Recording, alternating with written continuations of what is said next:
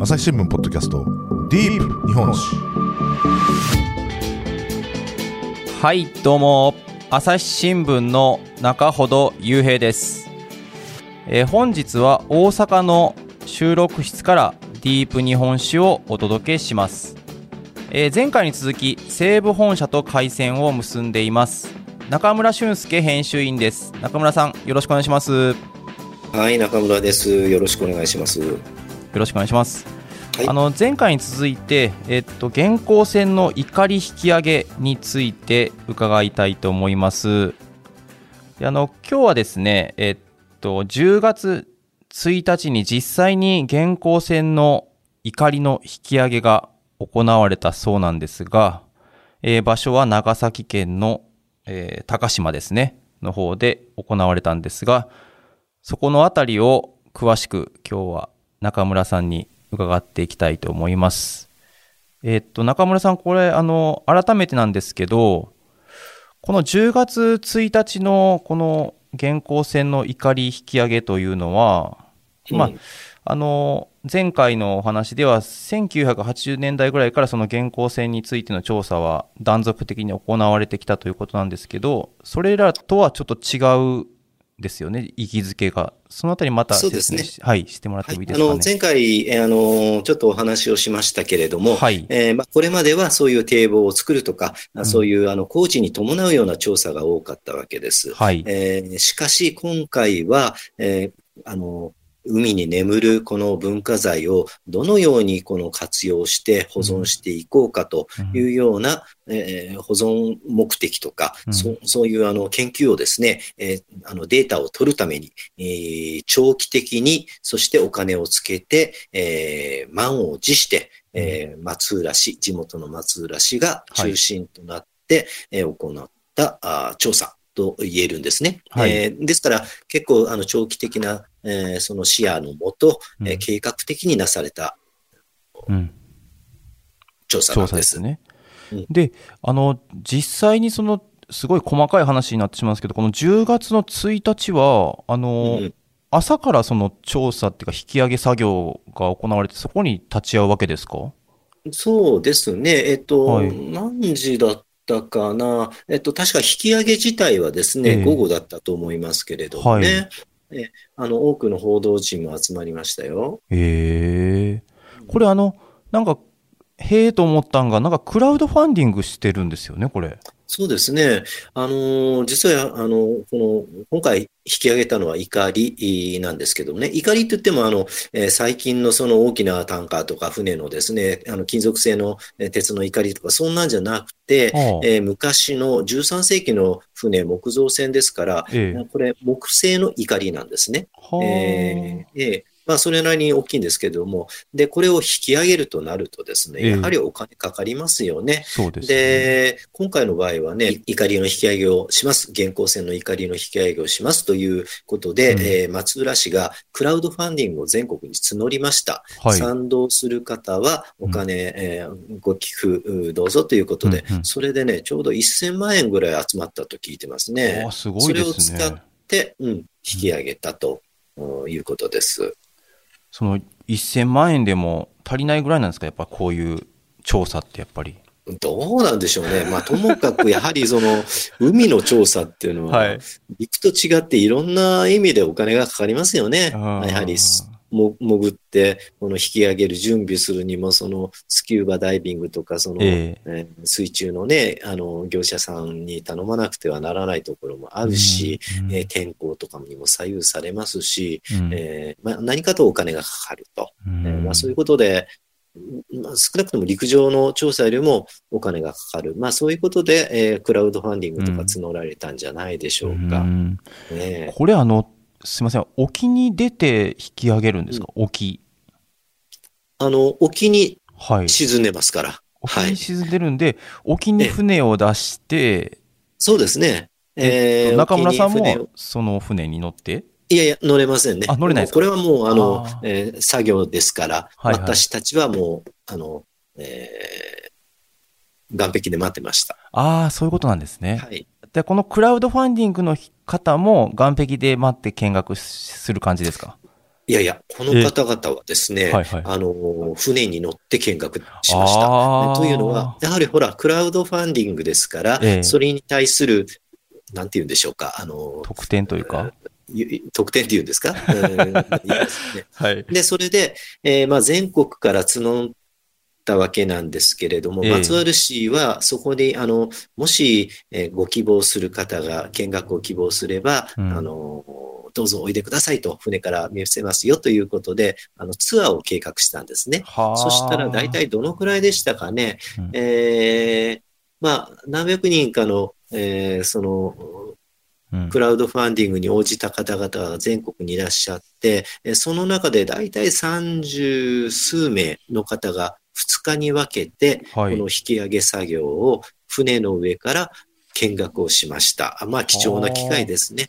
まあそういうツアーを松浦市が、あの、今回は作ってくれたんですね。これも一つの活用方法の一つだと思いますね。うんこれはまあ初めての取り組みですよね。松浦市としても。そうですね、今回はね。うーんで、これあの、記事を見せてもらったんですけど、なんか写真はなんかその、引き上げられた怒りは、えなんていうか V 字型みたいな形をしてますよね。えそうですね。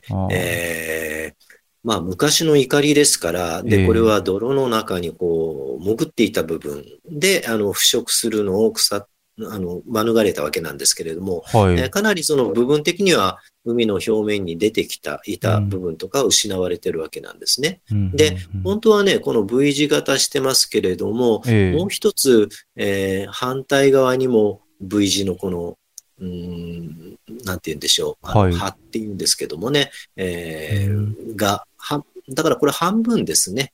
えー半分。そうだな。うん、あの、わかるかな。なかなか口では言いづらいんですけども、ね。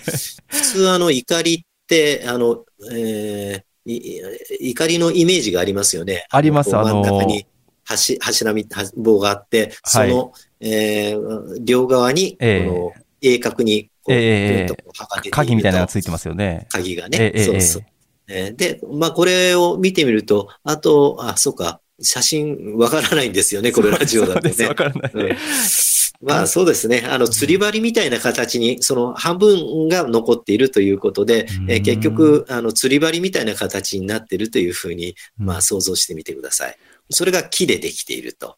で、長さはだいたいそうですね、残像部分が今のところ、えー2メートル弱ぐらいですね。ももっともっとあの、あの、もともとは長かったと思います。これ、怒りって、あの、あの、船が流れないように、その、え海底に落とすやつじゃないですか。うんうん。これ、あの、木、えっと、木、木だけやとなんかう浮いちゃわないですかね？浮いちゃいますよね。そうですよね。重くはないですよね。はい。えーですから、この木の怒りに石を、重しの石石をつけるんです。はあ。で、この石も、あの、一緒に埋まってましたね。へえ。で、これも引き上げられました。けどあれやな、海底に沈めるものを上げようとしてるから、それは大変ですよね、これ。まあそうですわね。うんですまあ、ただほら、石は外れちゃってるんでね。あ、そうですね。意外とその木、これは今回は石と、えー外れた石と、それから木製の本体部分を別々に上げましたから、はい。あの、それほどでもないんじゃないかな。うんんまあ、その木とか、あの、石も、あの、ま、なバルーンっていうんですか、はいあの空気を入れた、えーはあものを取り付けて、で、それを浮力にして引き上げるんですね。ああ、なるほど、なるほど、そういうことなんですね。うん、そうそう。それから海底、そうですね、だいたい20メートルぐらい。ああ、結構深いですね。深さは。うん、深いですね。あディープ日本史メディアトークパーソナリティの飯沼正人です。ニュースの現場からお聞きの皆さん、朝日新聞ポッドキャストには他にも番組があるってご存知ですか？メディアトークではメディアの今、そして未来について言葉を交わします。どうしたら皆さんに情報をお伝えできるのか、何を伝えるべきなのか、コンセプトはあなたとメディアの未来をつなぐ。過渡期の今、一緒に考えてみませんか？アプリからメディアトークで検索してみてください。これ、えっと、えっ、と、この怒りを、に狙いを定めて今回引き上げてるんですか？そうです、そうです。はあ、えっと、他にもなんかいろいろ沈んでる中で、ど今回どうしてこれを引き上げるとかって、そういう、あ、なんかあるんですか？ね。うん、まあ、あのー特にですね、これは、はいえーこの高島で一番最初に見つかった1号船、1号船っていう、あの、船がまだ、あの、水の中に沈んでるんですね。はい。で、すえーこの船の本体があれば、ええ。近くに怒りがあるんじゃないのかなと思って、えー探してみたらうん、これに当たったんですよ。だからおそらくですけれども、その1号線の、え怒りではないかなとは思うのですけれども、うん。えーまあその1号線の本体のほど近くにあった怒り。ですねはあえーそれでまあこれをあの引き上げてみようと。あとちょっとしたその怒りの形も珍しい形だったので、こええれになったようです。へえ。これあれですね。この怒りが2メートル近くあるから、船の船体本体も結構大きいですね。そうですね。どのくらいでしょうね。ねちょっとあの覚えてないですけれども、あそれなりの大きな怒りだったと思いますよ。あねあ、もう一つね、これ、ええあの、えーそ、その、1号線のあたりっていうのは、これ、国の史跡に指定されてますので、はい。えーまあ、勝手にこういじることはできないんですけれども、今回引き上げた怒りはその史跡の範囲から、はいちょっと外れてるところだったからできたんですね。ああ、うんそういうことなんですね。うーん。で、これあの他の写真にはその、漁船になんかクラウドファンディングの人たちですかね、人たちが結構いっぱい乗って見てるんですけど、この漁船、うん漁船かなんかに乗って皆さん見てたんですか、これ？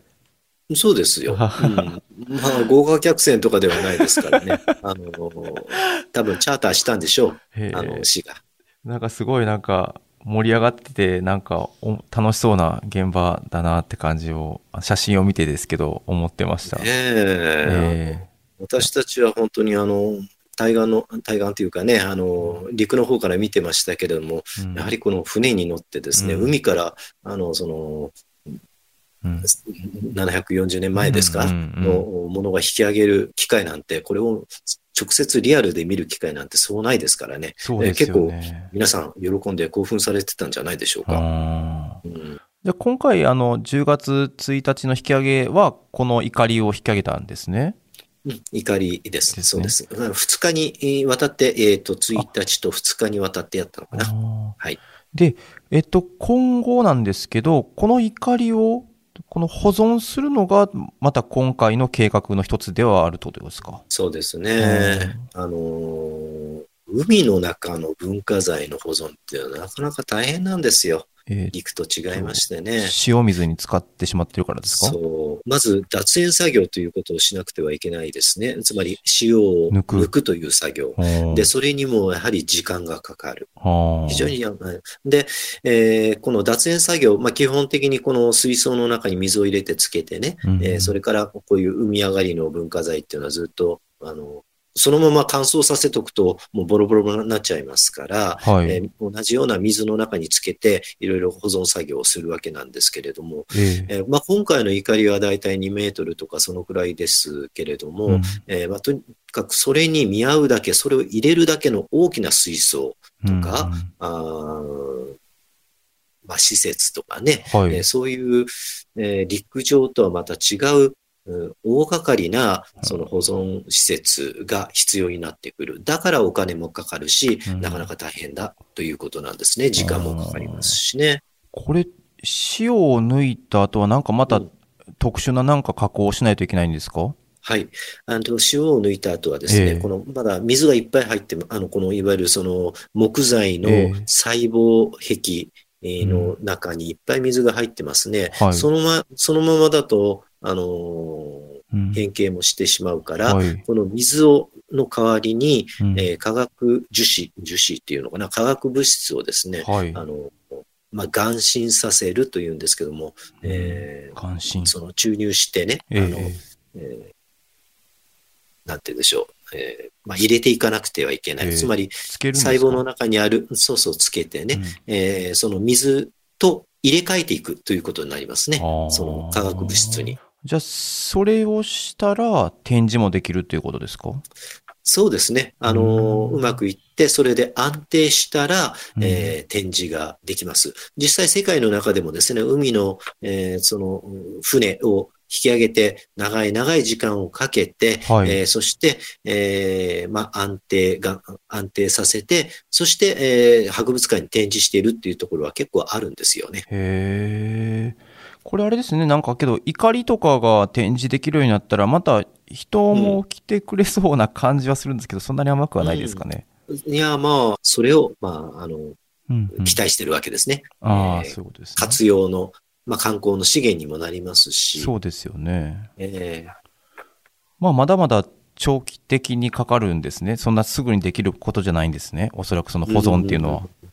そうですね。大体どのくらいするかわからない、になるのかわかりません。えーうんただ、えー目安としては、まあ今はこの、これまでこの眼芯の物質としてポリエチレングレコールという PEG というものをですね、えええー世界的には使われてきたわけなんですけれども、はい。えっ、と、例えば、スストックホルム、スウェーデンのストックホルムに大きな、うんバーサー号博物館というのがありましてね。バーサで、ーバーサー号という、うん、おあの、スウェーデン王朝の、はい。えー船がいきなりこの昔のあ軍船ですよ、スウうんェーデンの王様のね。えーっと、これが船、船でして、いきなりこの港で、えー沈んじゃったと。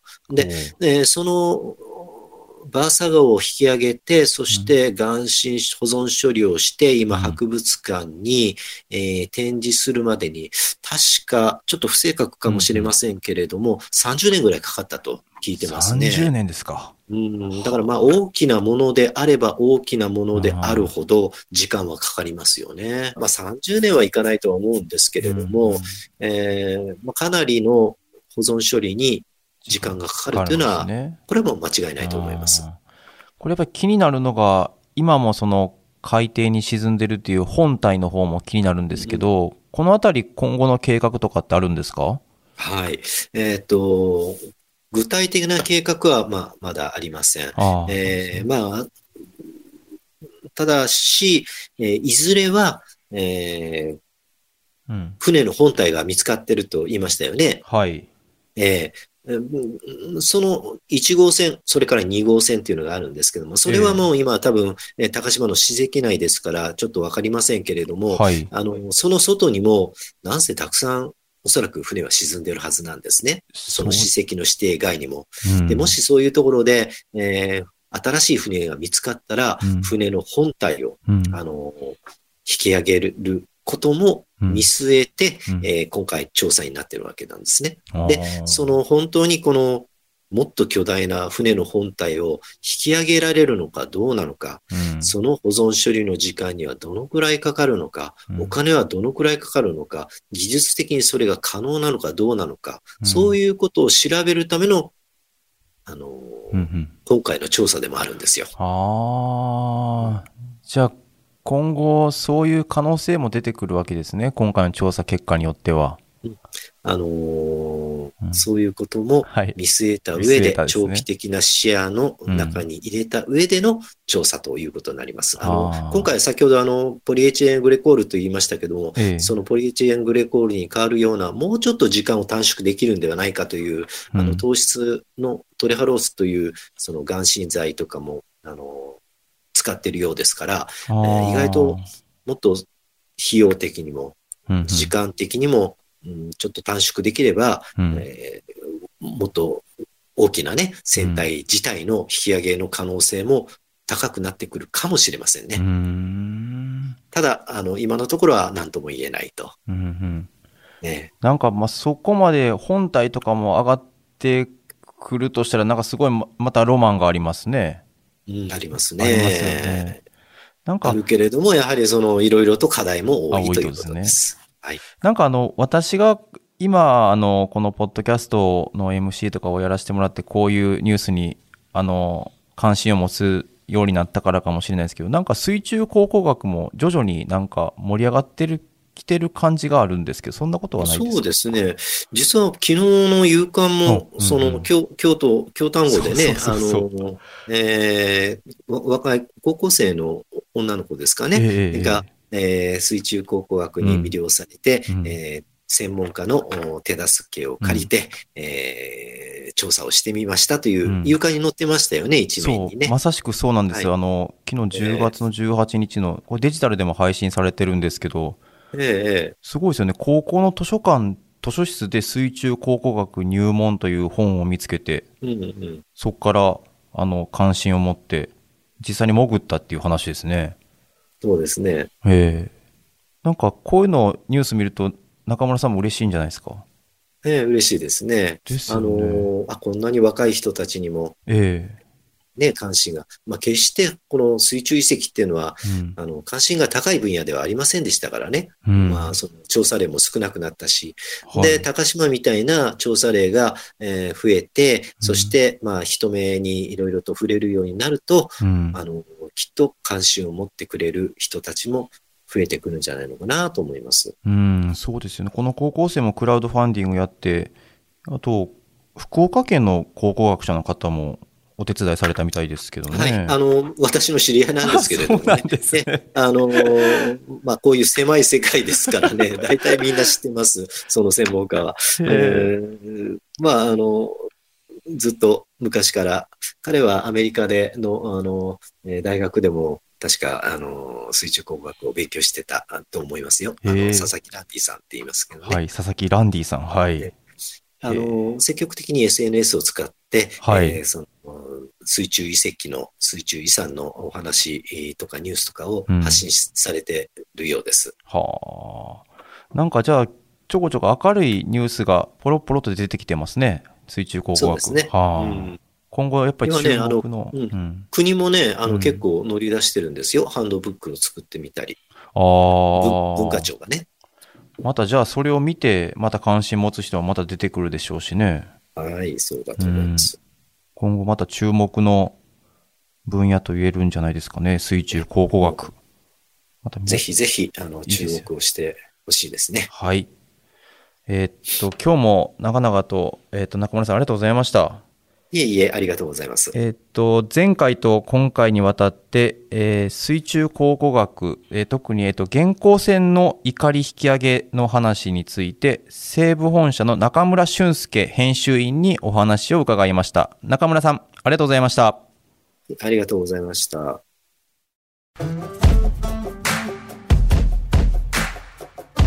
朝日新聞ポッドキャストディープ日本史はい、えー前回と、えー今回にわたって、えー中村編集員と回線を結び現行線の怒り引き上げについて話を聞きました。中村さんありがとうございました。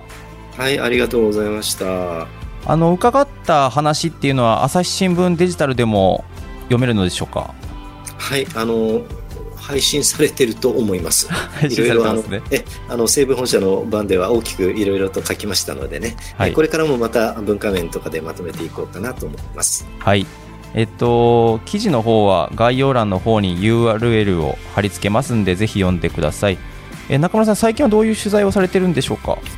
え、あの、いろいろしてますよ。えっとね、クラシック音楽もしてますし、うん。美術関係もやってますし、はい。えーいろんなシンポジウムとかも、えーやってますね。そういえば、この間、うん落語のお話それから今やってるガリレオシリーズの、あのー沈黙のパレードですね。キャンペーンで、えーふあのー福山雅治さんと、それから柴咲コウさんがいらっしゃったので、ええまあ、そこら辺のインタビューとか、まあ、いろんなことをやってます。あああのまた今後もいろいろな記事期待して楽しみにしたいと思いますはい、ありがはいとうございます。どうもありがとうございましたはい、ありがとうございました。朝日新聞ポッドキャストでは、えー皆さんのご意見やご感想も募集しています。概要欄に貼り付けた投稿フォームなどからお寄せください。朝日新聞ポッドキャスト朝日新聞の中ほど雄平がお届けしました。ほなまた会いましょう。ごきげんよう。